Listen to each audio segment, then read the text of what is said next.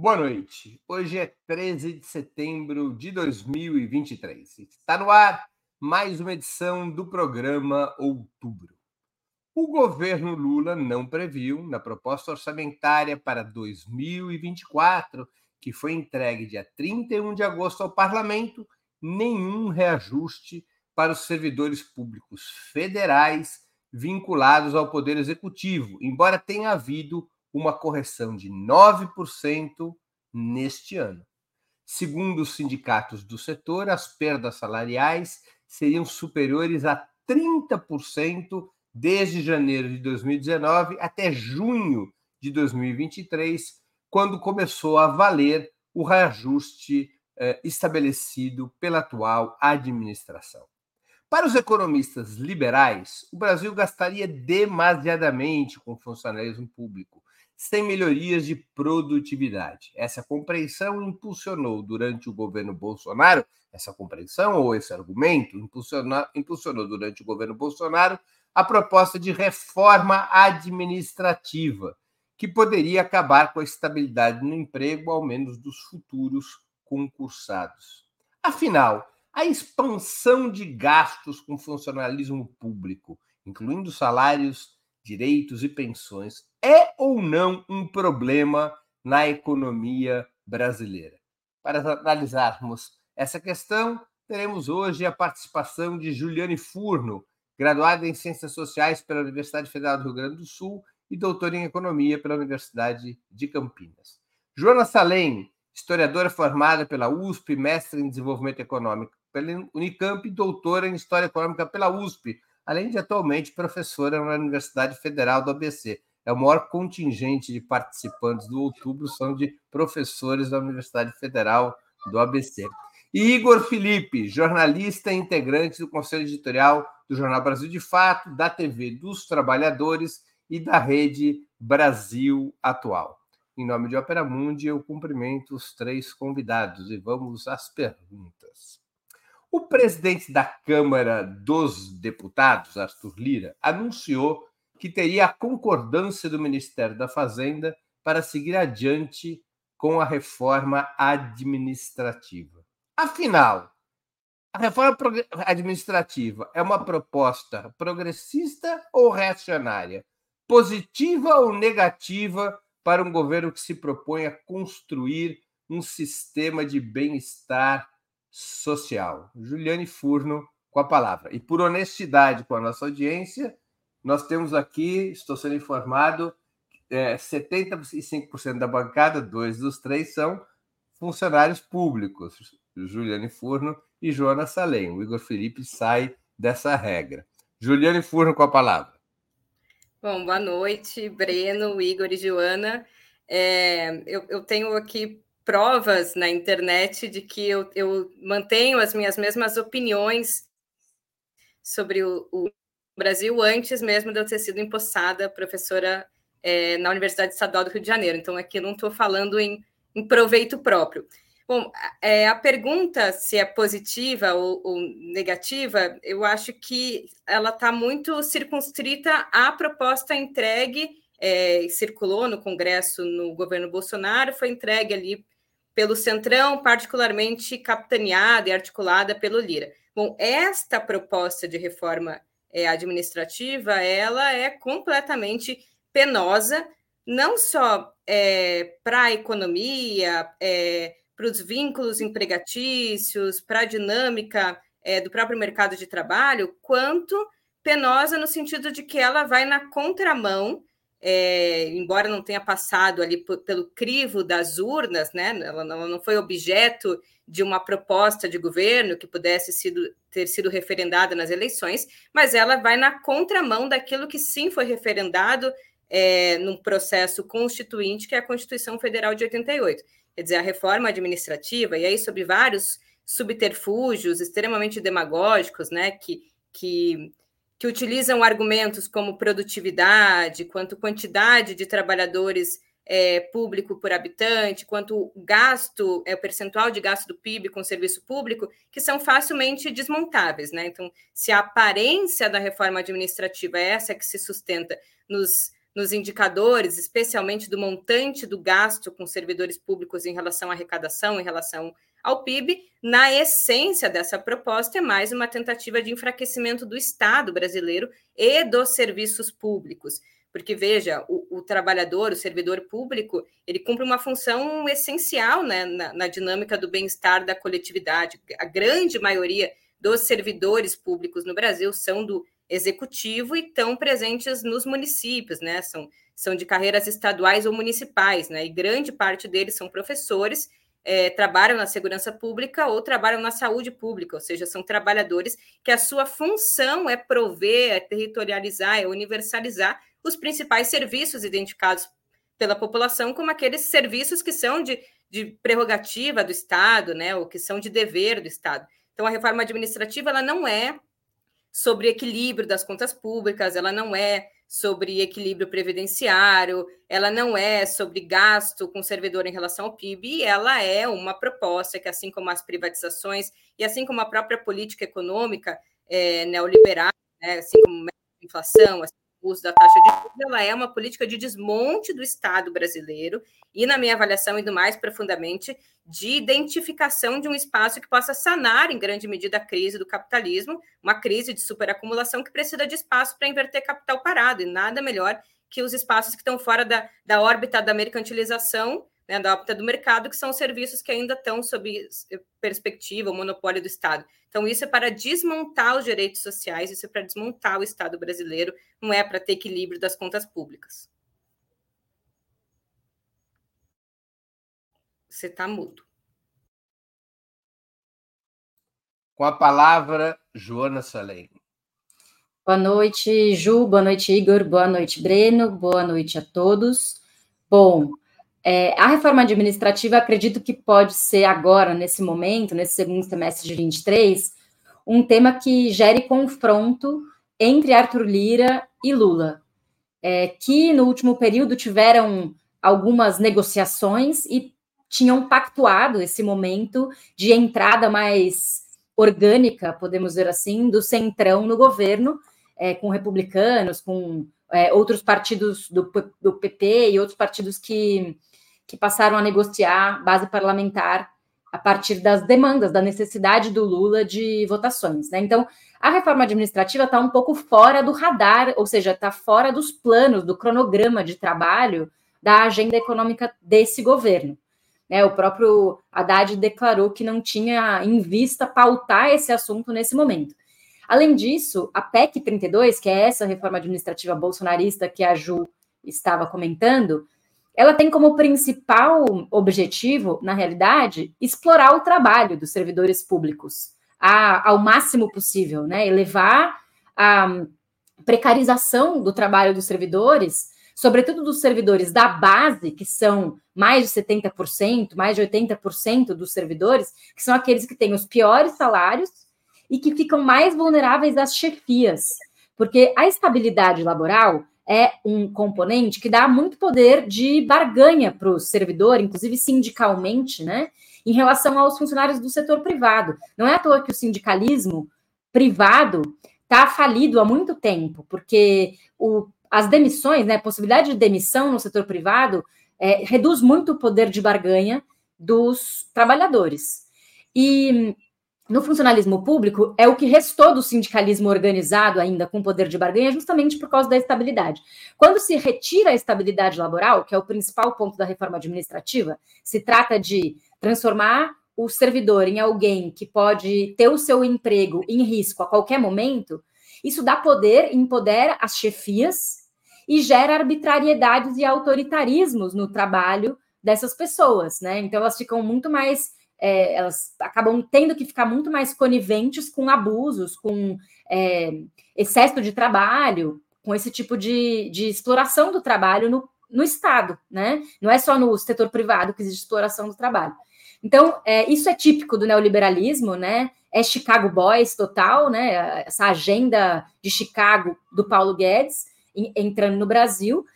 E é, eu estava lendo que a Esther Dweck, que é a ministra da gestão, ela diz que essa não é a proposta, que a P E C trinta e dois não é a proposta do governo, mas que o governo agora vai começar a discutir algum tipo de projeto alternativo, algum tipo de remediação dessa agenda. Mas tudo indica que esse pode ser um ponto de conflito e atrito no próximo período entre executivo e legislativo.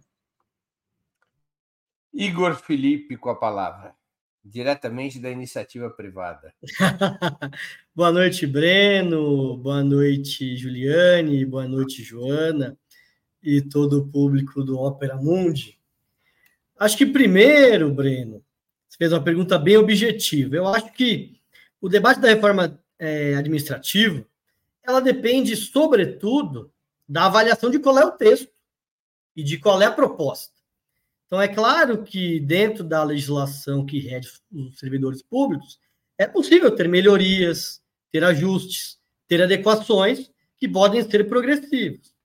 Agora, no caso da P E C trinta e dois, ela estava dentro do arco de programas e propostas do governo Temer e Bolsonaro, que tem como objetivo destruir o Estado brasileiro, enfraquecer o, servid- o serviço público, É, e abrir o país para a iniciativa privada.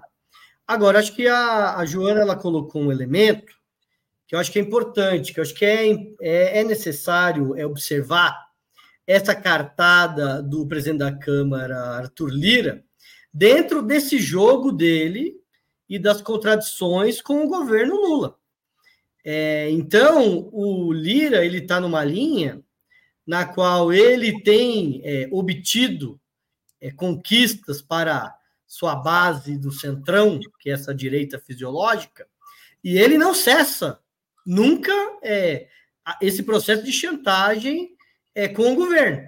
Ele acabou de conquistar dois ministérios e, mesmo assim, tirou como uma cartada é, a retomada do debate da P E C trinta e dois como uma forma também de pressionar o governo nos projetos que o governo tem interesse.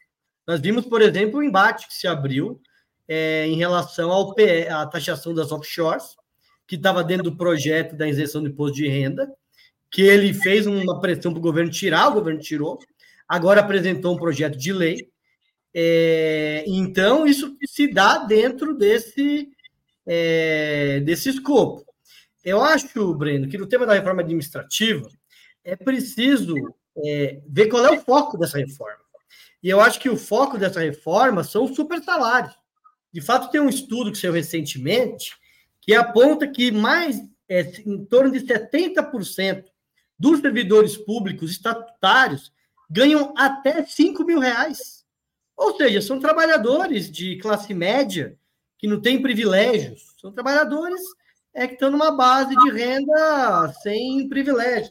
cinquenta por cento dos servidores públicos a nível federal, estadual e municipal, ganham até três mil e quatrocentos reais, ou seja, três salários mínimos. O foco de qualquer reforma que queira acabar com privilégios do, do serviço público são os supersalários. Então, é, o teto atualmente é quarenta e dois mil reais, o teto do funcionalismo público. É, atualmente, Breno, zero vírgula zero por cento dos trabalhadores Dos, dos salários públicos ganham acima do teto. E esses que devem ser é, o alvo de qualquer reforma administrativa, né? É, apenas um por cento ganha entre vinte e oito mil reais e quarenta e um mil reais. Então, quando se fala em tanto em economia de gasto como em acabar privilégio, eu acho que o foco deve ser acabar com os grandes salários, e isso eu acho que é uma pauta progressiva. Muito bem, vamos a mais uma pergunta. Segundo um levantamento do Fundo Monetário Internacional, o F M I, o Brasil gasta oito vírgula nove por cento do P I B com salários dos servidores públicos municipais, estaduais e federais. Não se encontra entre aqueles que mais gastam e se encontra numa posição intermediária. Se pegarmos apenas funcionários da União, de dois mil e dezessete a dois mil e vinte e dois, as despesas caíram de quatro vírgula dois por cento para três vírgula quatro por cento do P I B, o menor nível desde mil novecentos e noventa e sete. O governo Lula propõe para dois mil e vinte e quatro um reajuste dos funcionários federais igual a zero. pelo menos até o presente momento. Essa é a proposta. Embora nas me- na mesa de negociação tenha se cogitado um reajuste de um por cento. A atual administração deveria continuar levando adiante uma política de redução dos salários reais do funcionalismo como fator, eh, eventualmente, de melhoria dos resultados primários das contas públicas e redução do peso desse item, servidores públicos, nas despesas da União? Como explicar um reajuste igual a zero para o funcionalismo público em dois mil e vinte e quatro? Joana Salem, com a palavra. As perdas salariais do funcionalismo público acontecem dentro dessa estrutura desigual que o Igor comentou, né? Porque quem, rea... quem sofreu, de fato, as perdas salariais nos últimos anos são a base do funcionalismo, que corresponde a essa grande maioria de mais de noventa por cento que ganha até cinco mil reais. É, não são os juízes que ganham auxílio moradia retroativo de trinta anos, e que tem, inclusive apurado pelo U O L, que tem alguns no ano passado que tiveram rendimento de salário de um milhão e meio de reais em um mês, por conta desses auxílio moradia retroativo, né? Tem nove juízes e desembargadores apurados pelo U O L que ganharam mais de um milhão de reais de salário. Então, não são esses que tiveram as perdas, muito pelo contrário, né? E essas pessoas, elas estão na base daquilo que a gente pode chamar, pelo menos parte delas, de economia do cuidado. Então, são profissionais de saúde, são profissionais de assistência social, são profissionais de educação, que são a base estruturante da produtividade no país também, né? Então, é uma balela dizer que a, a queda da, dos salários ou a reajuste zero vai gerar algum tipo de é, aspecto positivo ou ciclo virtuoso de crescimento. Muito pelo contrário, né? É a mesma lógica do arcabouço fiscal que é, se acaba se... É, se pautando pelo raciocínio neoliberal de que é necessário reduzir gastos para fazer a economia crescer, né? O oposto do que diz a receita keynesiana, né? Que é preciso ampliar gastos do governo, porque os gastos do governo geram um impulso de crescimento virtuoso e geram distribuição de riqueza na sociedade, né? Então, é exatamente o contrário. É muito importante a gente pensar nesse fator social do funcionalismo público, porque o funcionalismo público acaba virando um estereótipo negativo na sociedade, como aquele cara que está encostado num gabinete, que não, só atende telefone, responde e-mail e, e não tem uma função administrativa e, digamos assim, é um, é um preguiçoso, né? Está encostado, tem um salário fácil, por aí vai. Esse é um estereótipo muito injusto, né? Porque, a maior, muito pelo contrário, a maior parte dos funcionários públicos foram quem salvaram a população brasileira na pandemia, atendendo as pessoas nos hospitais públicos, né? É, e trabalhando jornadas absurdas. São as pessoas que cuidam das crianças nas escolas, né? São os professores das escolas públicas. Tira esses professores das escolas públicas e aí sim colapsa a economia. Porque onde é que os trabalhadores vão deixar suas crianças, né? Então, a, a estrutura de funcionalismo público dos serviços sociais do Brasil são basicamente o que faz com que a sociedade brasileira ainda exista enquanto tal, né? Sem essa estrutura de cuidado, não haveria sociedade brasileira possível, muito menos economia brasileira. Então, é lamentável que um governo que foi eleito, inclusive com o apoio dos servidores públicos, ganhe como resposta... Essa, tenha como resposta essa, esse reajuste zero. É realmente algo que merece greves em todas as categorias. Igor Felipe, com a palavra. Breno, quando a gente avalia... Você, você como trabalhador da iniciativa privada, vai apoiar as greves do funcionalismo, do funcionalismo por reajustes salariais? Não, Breno, eu acho que acredito que o governo tem o dever de, pelo menos... recompor as perdas inflacionárias do servidor público. E ainda mais considerando que no último período houve um forte achatamento de salário dos servidores. Você, lembra, você colocou aí dados aí desde mil novecentos e noventa e sete, mas no último período, no governo Temer e no governo Bolsonaro, é, teve um combate muito grande aos servidores públicos, né? Inclusive, é interessante lembrar a frase do Paulo Guedes, né, de colocar a granada, né, no bolso dos servidores públicos. Então, esse é um tema e um debate que reflete os diferentes projetos de país.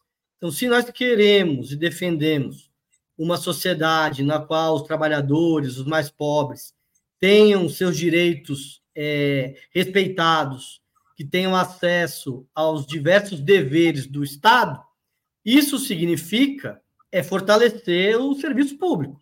E para fortalecer o serviço público é necessário fortalecer os servidores públicos.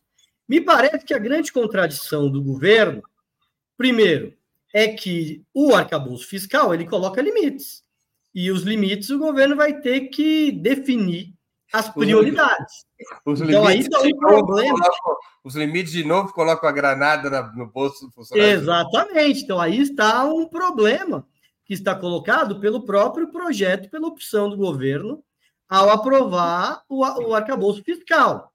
Por outro lado, e eu acho que aí é uma contradição que eu acho que deveria levar a debate, Breno, é que a maior parte dos supersalários é, que existem e dos grandes salários estão na esfera federal. E a esfera federal ela tem em torno de oito vírgula dois por cento dos servidores públicos é, a nível nacional. Em torno de trinta e dois por cento está nos estados e sessenta por cento está nos municípios. Me parece que o governo deveria, em primeiro lugar, é, garantir aumento, pelo menos reposição da inflação, é, do salário dos servidores públicos. Por outro lado, eu acho que deveria encarar esse debate de enfrentar os supersalários. Inclusive, o próprio ministro Fernando Haddad, ele deu declarações nesse sentido. O governo criou é, esse fórum, né, que está debatendo é uma proposta é, de reforma administrativa, porque a, a, a linha do governo é não deixar a P E C trinta e dois avançar, e eles estão optando que, para não, não avançar a P E C trinta e dois, tem que ter uma proposta do governo. E acho que o governo deveria, sim, levar, assim como está apresentando projetos para taxar os super ricos, eu acho que é coerente com a própria estratégia do governo é, ter medidas no sentido de enfrentar o problema dos super salários, que, inclusive, são utilizados para desmoralizar o conjunto dos servidores públicos. Então, é preciso separar o joio do trigo e focar naqueles que, de fato, estão privilegiados dentro do serviço público. Levando em conta também que boa parte do supersalário está no Poder Judiciário e no Poder Legislativo, o que é um complicador a mais. Com a palavra, Juliane Furno. É, lembrando também que, que no Judiciário são os magistrados, né? Tem muitos trabalhadores do, do Judiciário, que às vezes a gente fala Judiciário e tem uma massa importante do, do Judiciário que, que não, não são altos salários, né? Também esse joio do trigo é bom separar, mas acho que o Breno tem, tem toda a razão, né? Não está no executivo, nem nos estados, muito menos nos municípios, né? Os, as, as inconsistências das carreiras é, públicas no Brasil, e, né? E me permite, Ju, e no Poder Executivo tem duas esferas complexas. O Ministério Público é uma e outra são as Forças Armadas, sobre as quais nunca há reforma administrativa nem tá de qualquer aí, tipo. Está aí um tema é um... importante. Que, inclusive, a gente poucas vezes, é, ou não raras vezes, não, não imagina quando a gente pensa, né? Não nos vem uma imagem representativa do servidor público como um militar. Eu acho que essa é uma outra questão também. Mas eu concordo muito com a Joana e concordo com o Igor. Eu concordo com a Joana no sentido de que fortalecer o servidor público é fortalecer os serviços públicos. O governo Lula foi eleito a partir dessa plataforma, sobretudo com a herança maldita da pandemia, né? A importância dos serviços públicos. Queremos mais, mais Estado, mais serviço público, mais saúde, mais educação. E concordo com o Igor, de, né, essa pauta é uma pauta é, importante, inclusive do ponto de vista da mobilização da sociedade, das entidades sindicais, é... A Joana, né, falou muito bem sobre, e o Igor também, sobre a, a diferença é, de organização e força política também, que vai privilegiando mais ainda aquelas carreiras que têm um histórico é, mais intenso de atividade sindical ou mesmo de poder de barganha de caráter mais lobista, inclusive no Congresso, né? Inclusive, né, vai, vai prejudicando aquelas carreiras que já são mais precárias e têm dificuldade de organização. Mas, é, como eles já me contemplaram bastante, eu queria só fazer referência à pesquisa que o Breno falou, é, sobre o, os servidores no Brasil, né, custarem ali em torno de oito por cento, né, um pouquinho mais de oito por cento do P I B brasileiro. oito vírgula nove por cento, é, levantamento oito vírgula nove por cento, quase nove por cento. Eu lembro que o Jornal Nacional repercutiu um estudo esses tempos, né, mostrando assim, olha, se gasta muito com servidor público no Brasil e por isso não tem dinheiro para saúde e educação. E essa era a comparação. Ó, é, se gasta muito menos em, em educação, sete por cento do P I B, é, e menos ainda em saúde, porque o gasto com o servidor público é muito elevado. Então, a reforma administrativa ela tem esse tipo de apelo.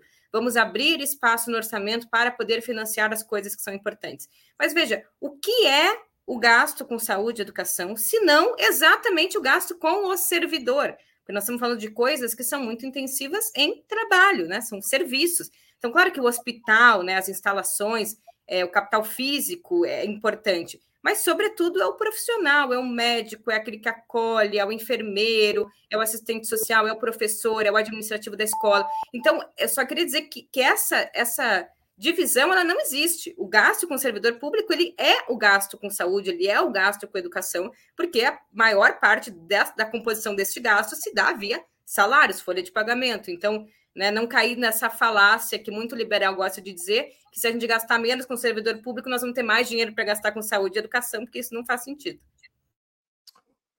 Muito bem, vamos a mais uma questão. Um aspecto que se discute quando se fala em reforma administrativa não é essa do período Bolsonaro, mas qualquer reforma administrativa diz respeito à formação e à produtividade dos servidores públicos. Ou seja, que medidas que poderiam ser adotadas para melhorar a formação e a produtividade dos servidores públicos? Eu aqui não me refiro especialmente aos servidores da União, mas principalmente os dos municípios e também dos estados, que estão ali na ponta, atendendo a população, e muitas vezes não receberam a formação adequada, e isso efetivamente traz problemas no atendimento à população. Quais medidas poderiam ser tomadas, na opinião de vocês, para melhorar, para enfrentar essa questão da formação e da produtividade? A federalização de algumas carreiras, por exemplo, na saúde e na educação, como muitos propõem, seria um bom caminho? Outras medidas poderiam ser adotadas? Com a palavra, Igor Felipe. Breno, acho que primeiro, dialogando com o que a Juliane colocou, é, eu acho que no último período tem saído alguns estudos e dados muito interessantes. Então, saiu é, no mês passado um estudo é, de uma entidade chamada república ponto org, que ela comparava o tamanho do, do serviço público no Brasil com outros países, né? Então, o Brasil ele tem em torno de onze milhões de servidores públicos é, em todas as esferas. É, doze por cento dos trabalhadores é, do país, da P E A. É, se for comparar com a Argentina, a Argentina tem vinte por cento. Com o Uruguai, dezessete por cento. Com, até mesmo o Chile, com todas as reformas que passaram, tem mais servidores públicos na propor, proporção... com a população economicamente ativa, treze por cento. E os Estados Unidos também, treze por cento. E se for comparar com os países da O C D E, aí a França tem vinte por cento, Dinamarca trinta por cento, a Suíça vinte e cinco por cento, e o Brasil tem doze por cento. Ou seja, o Brasil tem uma carência de servidores públicos, o que se manifesta é na dificuldade do atendimento de saúde, de educação, de assistência da população. É, em relação à questão da produtividade, eu acho que essa é uma questão que é preciso enfrentar, Breno, porque uma das táticas para desqualificar o servidor público é pegar alguns casos específicos de improdutividade e transformar em regra, né? Assim como aqueles que têm os super salários, combatem qualquer tipo de mudança, é, diz... se escudando, né, em um certo corporativismo. É, conversando com alguns colegas que atuam em organizações e sindicatos de servidores públicos, o que, é que eles colocam que é importante? Acho que, primeiro, a qualificação e a formação. É preciso criar algum tipo, Breno, de sistema nacional de formação é, dos servidores públicos, que possa, inclusive, é, ser coordenado pelo governo federal, junto com os governos estaduais e municipais, para ter esse acompanhamento e qualificação dos servidores públicos, né? O segundo é como é que aprimora os sistemas de avaliação, né? tanto a avaliação das chefias, como avaliações do próprio servidor e também do usuário, né? Nos casos de que tem é, contato com a população, né? E então, Breno, eu avalio que, fundamentalmente, acho que mais do que medidas de federalização, que vão se incorrer, que também não, tem a nível federal também casos de improdutividade, acho que a grande questão é que preciso tirar, criar uma forma a nível nacional, coordenada pelo governo federal, dentro do Pacto Federativo, para esse acompanhamento. Porque, Breno, a qualidade do serviço público é fundamental para que a gente possa avançar, fortalecer o serviço público e garantir os direitos do cidadão. Não é possível que alguns pequenos casos de improdutividade é, maculem uma área que é tão importante na construção de um estado de bem-estar social no Brasil. Com a palavra, Juliane Furno. Bom, eu acho que essa sugestão que o Igor traz, é, principalmente de um sistema de avaliação, né, avaliação tanto do desempenho dos trabalhadores quanto uma avaliação dos usuários, são medidas importantes para dirimir é, questões é, colaterais, ou efeitos colaterais que a estabilidade pode gerar no contingente de trabalhadores. Eu acho que jamais culpar a estabilidade, porque ela, ela tem uma função muito importante, né, na autonomia do, do, do, do trabalhador, inclusive para que o Estado possa ter os melhores quadros, mas ela também é, gera ou pode gerar problemas de desempenho que tem soluções, né, formas de ser é, contornadas, sobretudo através de um sistema de avaliação. Agora, eu queria problematizar a, até mais essa ideia da qualificação e do argumento da produtividade. Porque, veja, os trabalhadores, os servidores públicos no Brasil, eles já são altamente qualificados em relação aos trabalhadores do setor privado. Todas as carreiras, os trabalhadores do serviço público, não importa o nível, é, têm mais anos de escolaridade do que o, o mesmo, a, a carreira correspondente executada na esfera privada. Então, nós estamos falando de trabalhadores que já são mais qualificados do ponto de vista é, é, da escolarização formal. É, eu acho que aí, né, um pouco a organização de cada carreira, mas eu acho que um processo de acompanhamento, formação continuada é importante, mas me incomoda um pouco essa ideia de que produtividade está ligada a nível educacional. O problema da produtividade no Brasil, em relação aos Estados Unidos ou em relação aos países centrais, não é a educação. O problema é ciência, tecnologia, é bens de capital. Por exemplo, um, um trabalhador, um, um camponês, para pegar aqui um exemplo, né, que o Igor conhece mais, um camponês, ele não vai colher, colher é, é, semear melhor quanto mais anos ele tiver de estudo. Ele vai colher ou semear melhor quanto melhor for o equipamento à sua disposição, a máquina. Então, tem muitas coisas aqui que a gente está falando de ciência e tecnologia, de, de bens de capital, de bens físicos. Nós precisamos ter uma economia mais industrializada, nós precisamos ter uma economia Com, com maior uso de inteligência artificial, robótica, tudo que está à nossa disposição para melhorar e ampliar a produtividade do trabalho. Produtividade não é, até porque o, o período, inclusive, que a gente teve mais, é, teve maior, se aproximou mais da taxa estadunidense de produtividade, foi o período é, da ditadura militar, que o analfabetismo é muito maior do que é hoje. Então, assim, não tem, a correlação não é exata entre o aumento, a universalização, o aumento da educação e a produtividade. Produtividade depende de capital físico. Depende, por exemplo, o que, que melhoria, melhoraria a produtividade no setor público? Digitalização. Precisamos ser um, um, um, um sistema mais digi- digitalizado. Os hospitais, você chega ali, tem que ter um lugar acessível com toda a sua ficha, todas as suas vacinas. Esses tempos eu tive que ir para Cuba, eu tive que ir num postinho em Porto Alegre pegar um caderno para dez anos atrás, ver quando que eu tinha tomado a vacina da febre amarela. Porque está escrito num caderno, a sorte que eu lembrava o mês e o ano. Precisamos ter um sistema digitalizado. Isso não é o servidor público, a educação, isso é, isso é investimento público, isso é ciência e tecnologia para melhorar a produtividade na economia, porque senão parece que tudo é o problema da educação. E aí a gente esquece que nós precisamos ter indústria, bens de capital, precisamos ter desenvolvimento científico. Joana Salem com a palavra. Eu não discordo do que disse a Ju sobre a importância da Da, dos elementos objetivos, né, da, da tecnicalidade é, do trabalho que permitiria um aumento de produtividade. Acho que isso é, é, é sim, um, um elemento importante, mas eu queria lançar luz sobre um outro aspecto que eu acho que é complementar e que em alguns tipos de trabalhos podem até ser talvez mais importante, que é, pensando nesses servidores que a gente está falando, que trabalham com, na ponta, né, com saúde, educação, assistência social, entre outros, é, muitas vezes o que se necessita é mais funcionários públicos para dividir o trabalho, né? Então, às, às vezes, é, é simplesmente é, um, são servidores que estão trabalhando mal porque eles estão sobrecarregados. É, vou dar o exemplo do professor de escola pública. O professor de escola pública em São Paulo e em outros estados também, muitas vezes ele tem que ficar completando a jornada laboral dele em três escolas. Então, ele dá aula numa escola de manhã, noutra escola de noite, noutra escola de tarde.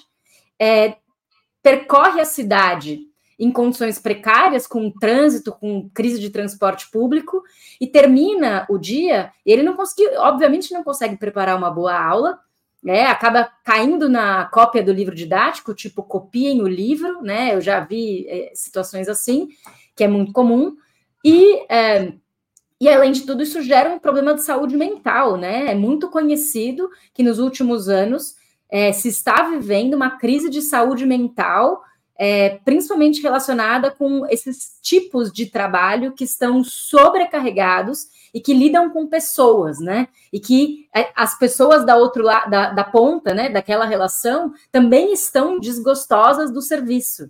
Então, é, por exemplo, alunos que destratam professores, que vivem em ambientes de estresse social, de vulnerabilidade, e a, a escola acaba se tornando, em vez de um espaço de acolhimento, pode se tornar um espaço de, de tensão, né? Como a gente viu no começo desse ano.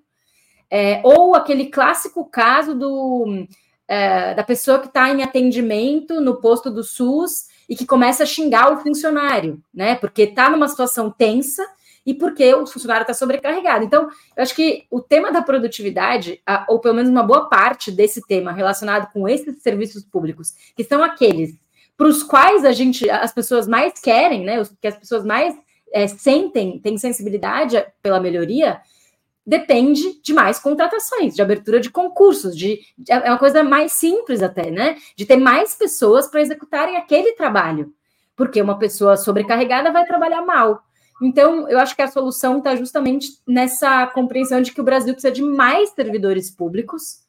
É preciso combater os supersalários, melhorar as condições do funcionário da base, repor a inflação e gastar mais com funcionalismo público que trata dos setores sociais. Muito bem, vamos a mais uma questão, a quarta questão da noite. O governo Lula deveria, na opinião de vocês, manter as políticas de terceirização da administração pública implementadas desde os anos noventa? Como é o caso das organizações sociais de saúde. Aliás, terceirização essa que parece se expandir com a ampliação das chamadas P P Ps, parcerias público-privadas, que até na, nas próximas semanas ganhará um episódio importante, que é o primeiro caso de uma P P P na área de segurança pública, um presídio lá na Terra da Ju, em Erechim.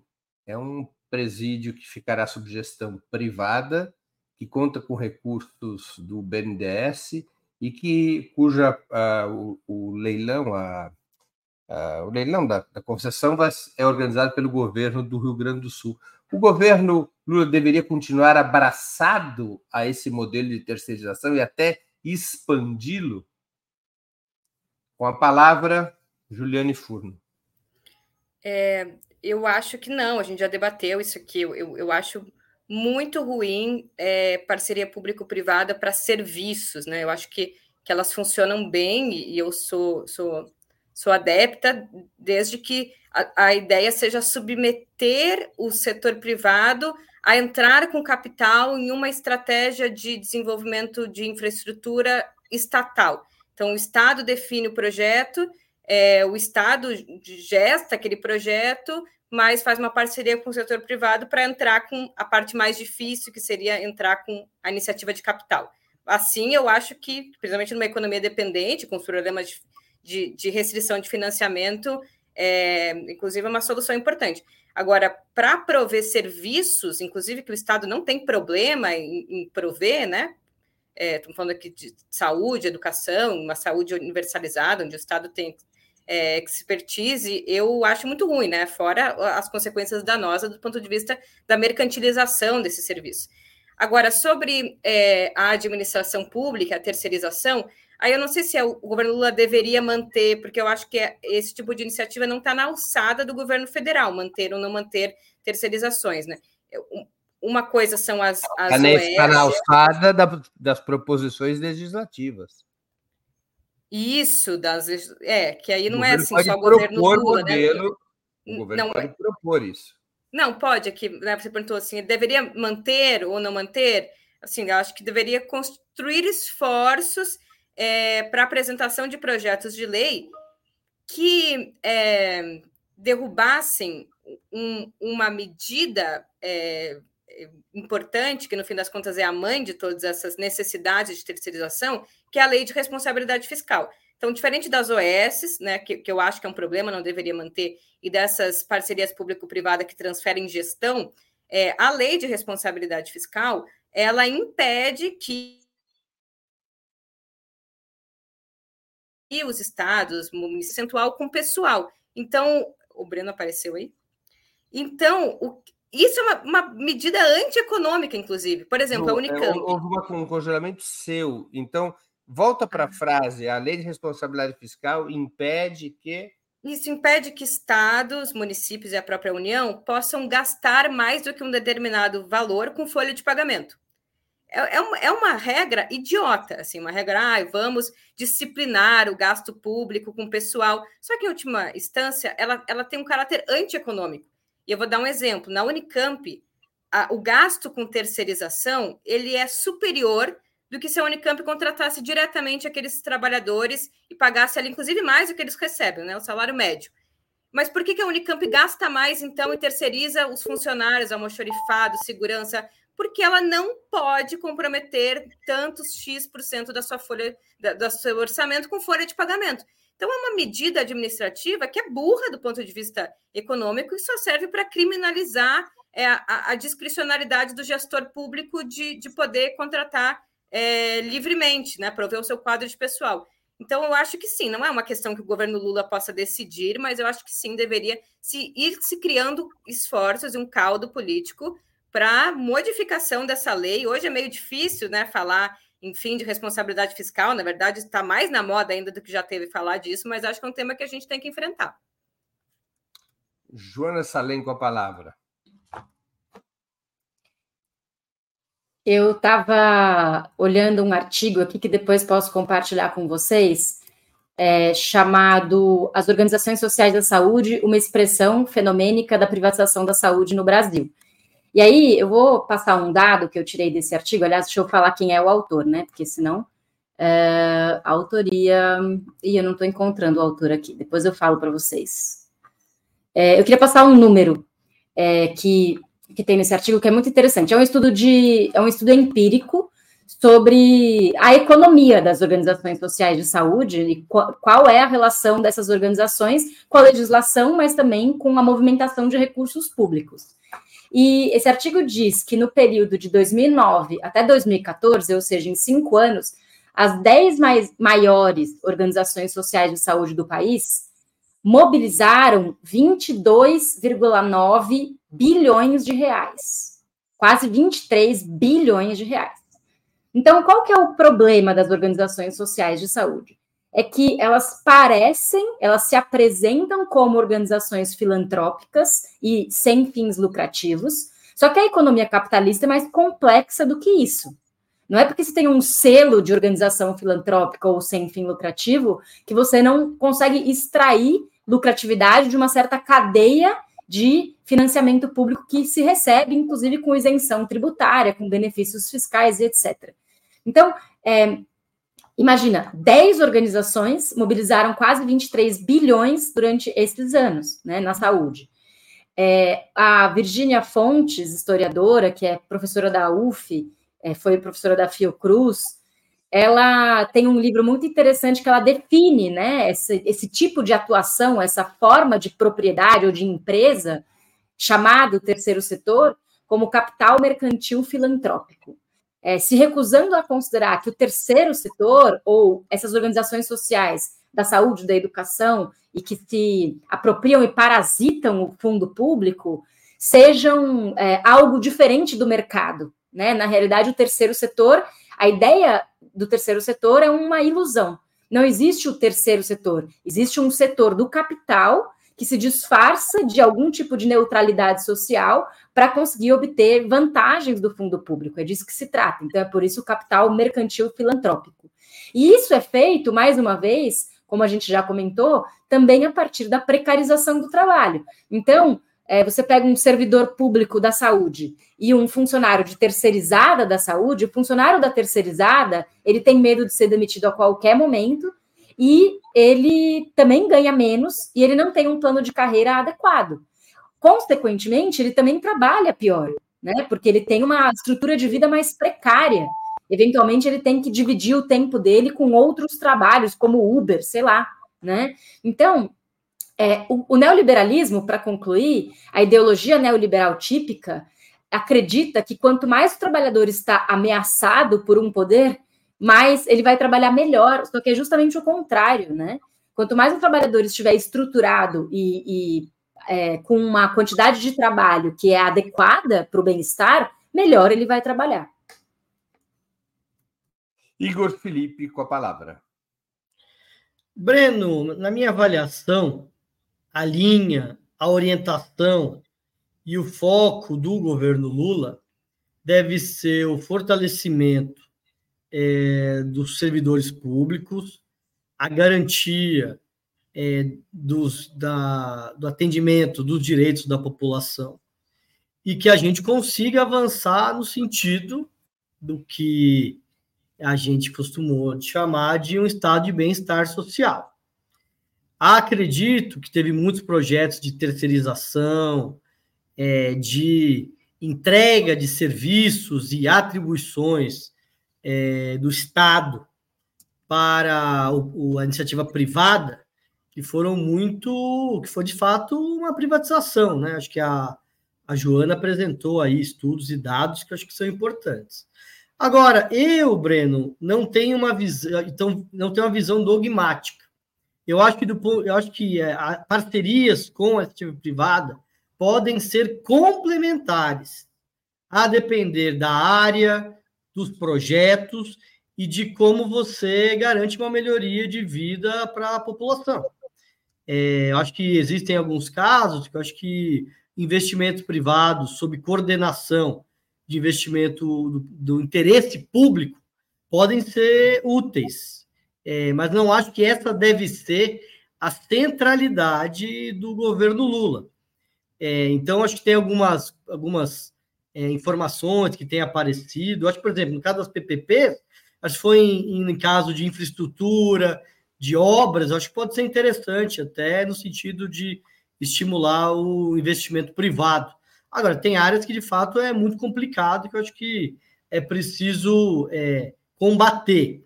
E, por fim, Breno, aproveitando aqui, até que eu estava conversando antes de você iniciar o programa, fazer o merchandising. Hoje eu estava numa atividade aqui em Brasília, é, do INEX e da Oxford, e ganhei de presente esse livro aqui, ó, Economia para a Transformação Social, Pequeno Manual para Mudar o Mundo, do Pedro Rossi e da Juliane Furno. Então, vou aproveitar aqui meu tempo e fazer esse merchandising aqui da Juliane, é da Autonomia Literária da Fundação Perseu Abramo. Então, procurem o livro aqui da Juliane. Por que, que o livro que eu tenho tem outra capa? Aí a Juliana... Aí a... Porque é outra edição, né, Ju? São duas editoras, e aí uma editora, Perseu Abramo, quis manter a capa dentro de uma coleção, e a Autonomia Literária fez outra capa, mas é o mesmo livro, está disponível para baixar na internet gratuitamente, digitarem ali Economia para a Transformação Social, Pequeno Manual para Mudar o Mundo, P D F, Fundação Perseu Abramo já encontra para baixar. Muito bem, então vamos à última pergunta da noite. Várias pesquisas relativamente recentes mostraram que os funcionários públicos, apesar das políticas liberais de ajuste das contas do Estado, que afetam seus salários e direitos, apesar dessas políticas, a maioria dos funcionários públicos teria votado desde dois mil e quatorze em políticos e partidos de direita, incluindo Bolsonaro. Brasília, as votações em Brasília são, em grande medida, uma expressão dessa situação no que diz respeito aos funcionários da União. Como explicar esse fenômeno? Governos que ferram com o funcionalismo público abertamente, mas recebem o seu voto. Com a palavra, Joana Salem. Pois é, Breno, e eu, algumas perguntas atrás, falei o oposto, né? É, de que muitos funcionários públicos votaram por esse governo. Eu não conhecia essa pesquisa que você mencionou, de que a maioria dos funcionários públicos teria votado pela direita. Inclusive, estava é, pensando muito aqui numa... A, a minha prima participou de um dos grupos da transição lá do governo e ela me contou que cada G T tinha um funcionário de Estado que estava na coordenação dos trabalhos técnicos, administrativos, digamos, do G T. E que eu... eu comentei com ela, a gente conversou sobre como esses funcionários públicos deviam estar felizes com a transição do governo e como deve ter sido difícil para muitos funcionários de carreira do executivo, dos ministérios, ter que lidar com o bolsonarismo, né?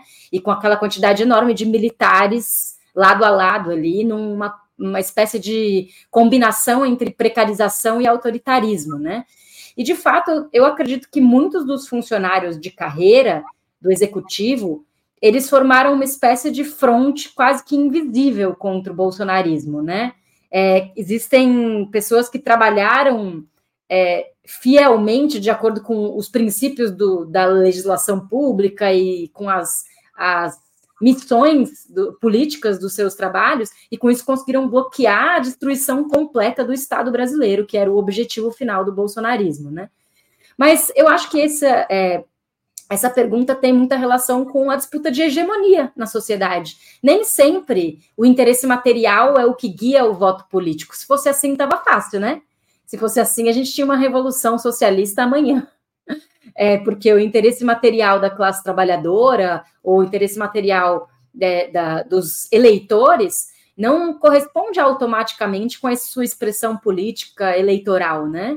Infelizmente. E a disputa ideológica é muito pesada, e como a gente mesmo comentou, eventualmente existem servidores públicos que têm preconceitos como, contra servidores públicos, porque o mundo é muito contraditório, né? É, então, assim como a gente tinha um Sérgio Camargo da vida, né, que é uma pessoa negra, mas que reproduziu o racismo e estava lá na Fundação Palmares, também há esse tipo de contradição, né, de servidores públicos que a, compram o mito da necessidade de redução do Estado e por aí vai. É, eu queria até depois pedir que você envie essas pesquisas para eu ter os números, para eu conhecer melhor. E é, é isso. Acredito que, infelizmente, os interesses materiais não automaticamente se tornam é, proposta ou posicionamento político. É, Igor Felipe com a palavra.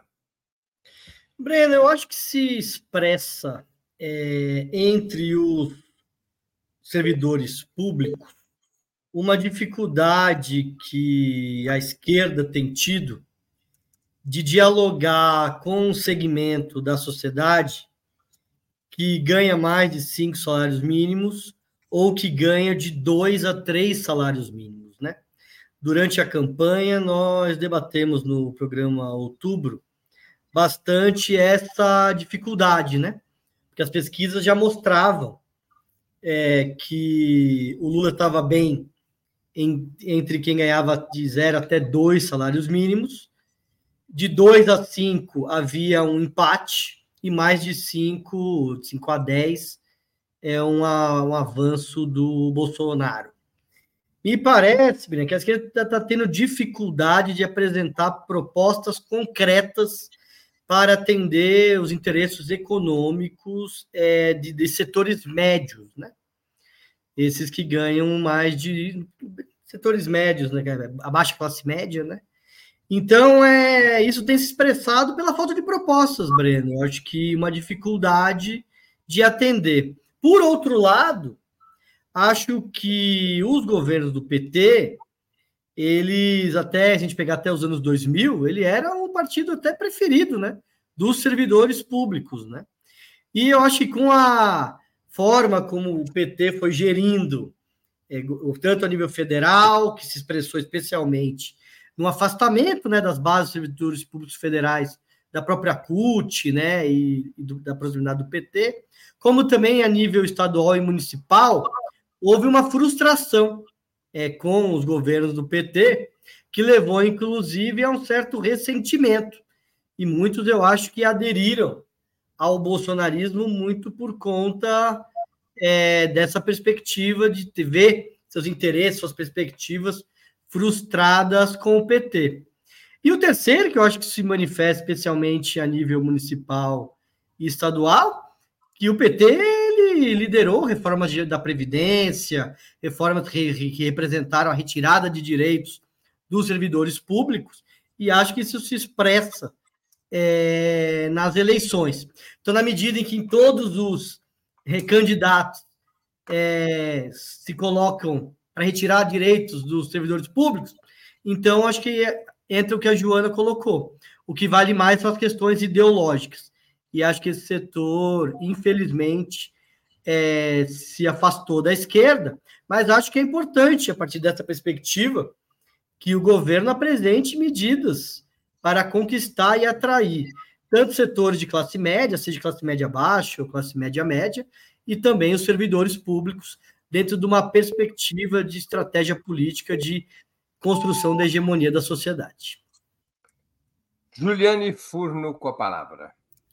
Bom, é difícil mesmo, acho que precisa de um tanto também de, de terapia para entender por que, que os trabalhadores, eh, servidores públicos votam em geral na direita, inclusive no Bolsonaro, que são anti, inclusive, a, a própria, as suas próprias carreiras, em última instância, né? Porque são a favor de governos que têm como pontos centrais o ataque ao Estado, o ataque ao serviço público, às privatizações. Em última instância, colocam a sua própria carreira e estabilidade em jogo. E, e isso, é, concordando muito com a Joana, fez com que nos últimos anos eu, eu deixasse de falar uma frase que eu, que eu falava muito, que era ah, quando a água bate na bunda, né? ou, ou, ou quando sente no bolso, é, as coisas mudam de figura. E eu acho que, que tem alguns elementos, principalmente que são mais passíveis de uma disputa ideológica mais polarizada, que não necessariamente. E aí a Covid, e principalmente, né, famílias que, que perderam parentes, perderam pessoas próximas para a pandemia, é, não, não, não necessariamente essa dimensão bastante trágica se traduziu em, em identificação dos seus algozes ou em revolta social, e, e permaneceram, né? E eu, eu particularmente conheço pessoas assim, permaneceram é, votando no Bolsonaro, e, né, mesmo ele tendo liderado, estado à frente da maior negligência em relação à, à saúde, à catástrofe humana que já aconteceu. Então, acho que nesse caso pesa muito a disputa ideológica, né, pesa, pesa muito a diferenciação social, por extrato social, menos por classe, e pesa muito também aqui uma autocrítica coletiva da esquerda em relação ao, ao trabalho político com esses setores, como bem lembrou o Igor. É, mas aí só queria falar uma coisa que pode também ajudar a explicar, do ponto de vista material também, que é os servidores públicos, e aí teria que olhar a pesquisa e, e recortar um pouco mais para saber de quem a gente está falando, eles, né, tiveram perdas salariais, né, em geral tem perdas salariais em governos de direita, sobretudo no governo Bolsonaro, mas eles podem ter outros ganhos indiretos em função dessa mesma política econômica. Por exemplo, quanto maior é a renda, é, mais uma pessoa consome serviços. E o serviço, o preço do serviço, está muito relacionado à dinâmica do mercado de trabalho, em última instância, ao crescimento econômico. Então, governos que não entregam crescimento da economia, que entregam reforma é, trabalhista, que entregam desemprego, rebaixam o custo do, do salário. Então, a empregada doméstica desse, desse servidor público, o personal trainer, o encanador, o lá, lá, lá, ficaram mais baratos. E talvez mais do que isso também, a, a, a imagem e o, o aumento da, da, da percepção de diferenciação social é também um elemento importante, né? Quem está na universidade tem capital cultural, quem não está, que foram, em alguma medida, um pouco nublados em função da lei de cotas ou de outras políticas no campo educacional, pesam, né? Porque nós estamos lidando com um setor que, embora seja classe média, em vários sentidos classe média baixa, tem uma, ofere uma renda monetária maior que o rendimento médio. Então, então, tem mais chances de se entender né, como alguém que está pairando acima do que é a classe trabalhadora e, por isso, teria ali interesses políticos mais próximos aos interesses da classe dominante. Então, acho que tem esse elemento ideológico, mas tem também o elemento de que tem várias coisas que ficam mais barato para esses setores quando concentra a renda, em especial os serviços. Bom, só para informar, é, essas pesquisas, elas, ela, a minha afirmação sobre pesquisa foi baseada num levantamento feito pelo I P E P, I P E C é, durante a campanha eleitoral de dois mil e vinte e dois na cidade de Brasília, e eles segmentaram os funcionários federais. Neste segmento dos funcionários federais em Brasília, eh, o Bolsonaro teria, no primeiro turno, quarenta, cinquenta e oito por cento dos votos contra trinta e sete por cento do Lula. É bem específico, então, né? Bem é, recortado. Rolou uma forçada de barra nessa pergunta. Eu, né? Uma, não, não, você tem que levar em conta que você, se você tirar os funcionários, se você tirar os professores e a área da saúde, uma parte importante dos funcionários públicos federais se concentra em Brasília. É que você muda esse resultado com professores uh, e, e funcionários da área da saúde. É, mas é oito vírgula dois por cento dos funcionários públicos, Breno. Então, que são federais, e você pegar o que está em Brasília, deve ser mais ou menos isso. Não houve, é que nos estados, são os funcionários da União, né? oito vírgula dois é o total da União. Desse total da União, aproximadamente dois vírgula cinco por cento se concentra em Brasília. Uma das explicações de por que, que o Bolsonaro tinha tido maioria nas eleições em dezoito e vinte e dois em Brasília, e antes do Bolsonaro, o Aécio teve maioria em quatorze em Brasília. Uma das explicações teria sido o giro do funcionalismo federal concentrado em Brasília para posições de direita. São também carreiras mais bem remuneradas do que a média do funcionalismo, né? São a elite do funcionalismo, digamos. São, é a turma do super salário. Continua, continua sendo contraditório, mas enfim... Não é, é... só o super salário, porque não daria essa, essa repercussão Sim. eleitoral. Ah, eu, eu queria só fazer um comentário de, com uma expressão. Tem um amigo meu que é, usa a expressão aristocracia de Estado, que eu acho muito boa para explicar quem são esses caras do topo dos super salários. É isso. Muito bem. Muito bem. É, nós chegamos assim ao final de mais uma edição do programa Outubro. Eu conversei hoje com Juliane Furno, Joana Salem e Igor Felipe. Muito obrigado aos convidados e audiência. Boa noite e boa sorte a todos e a todas.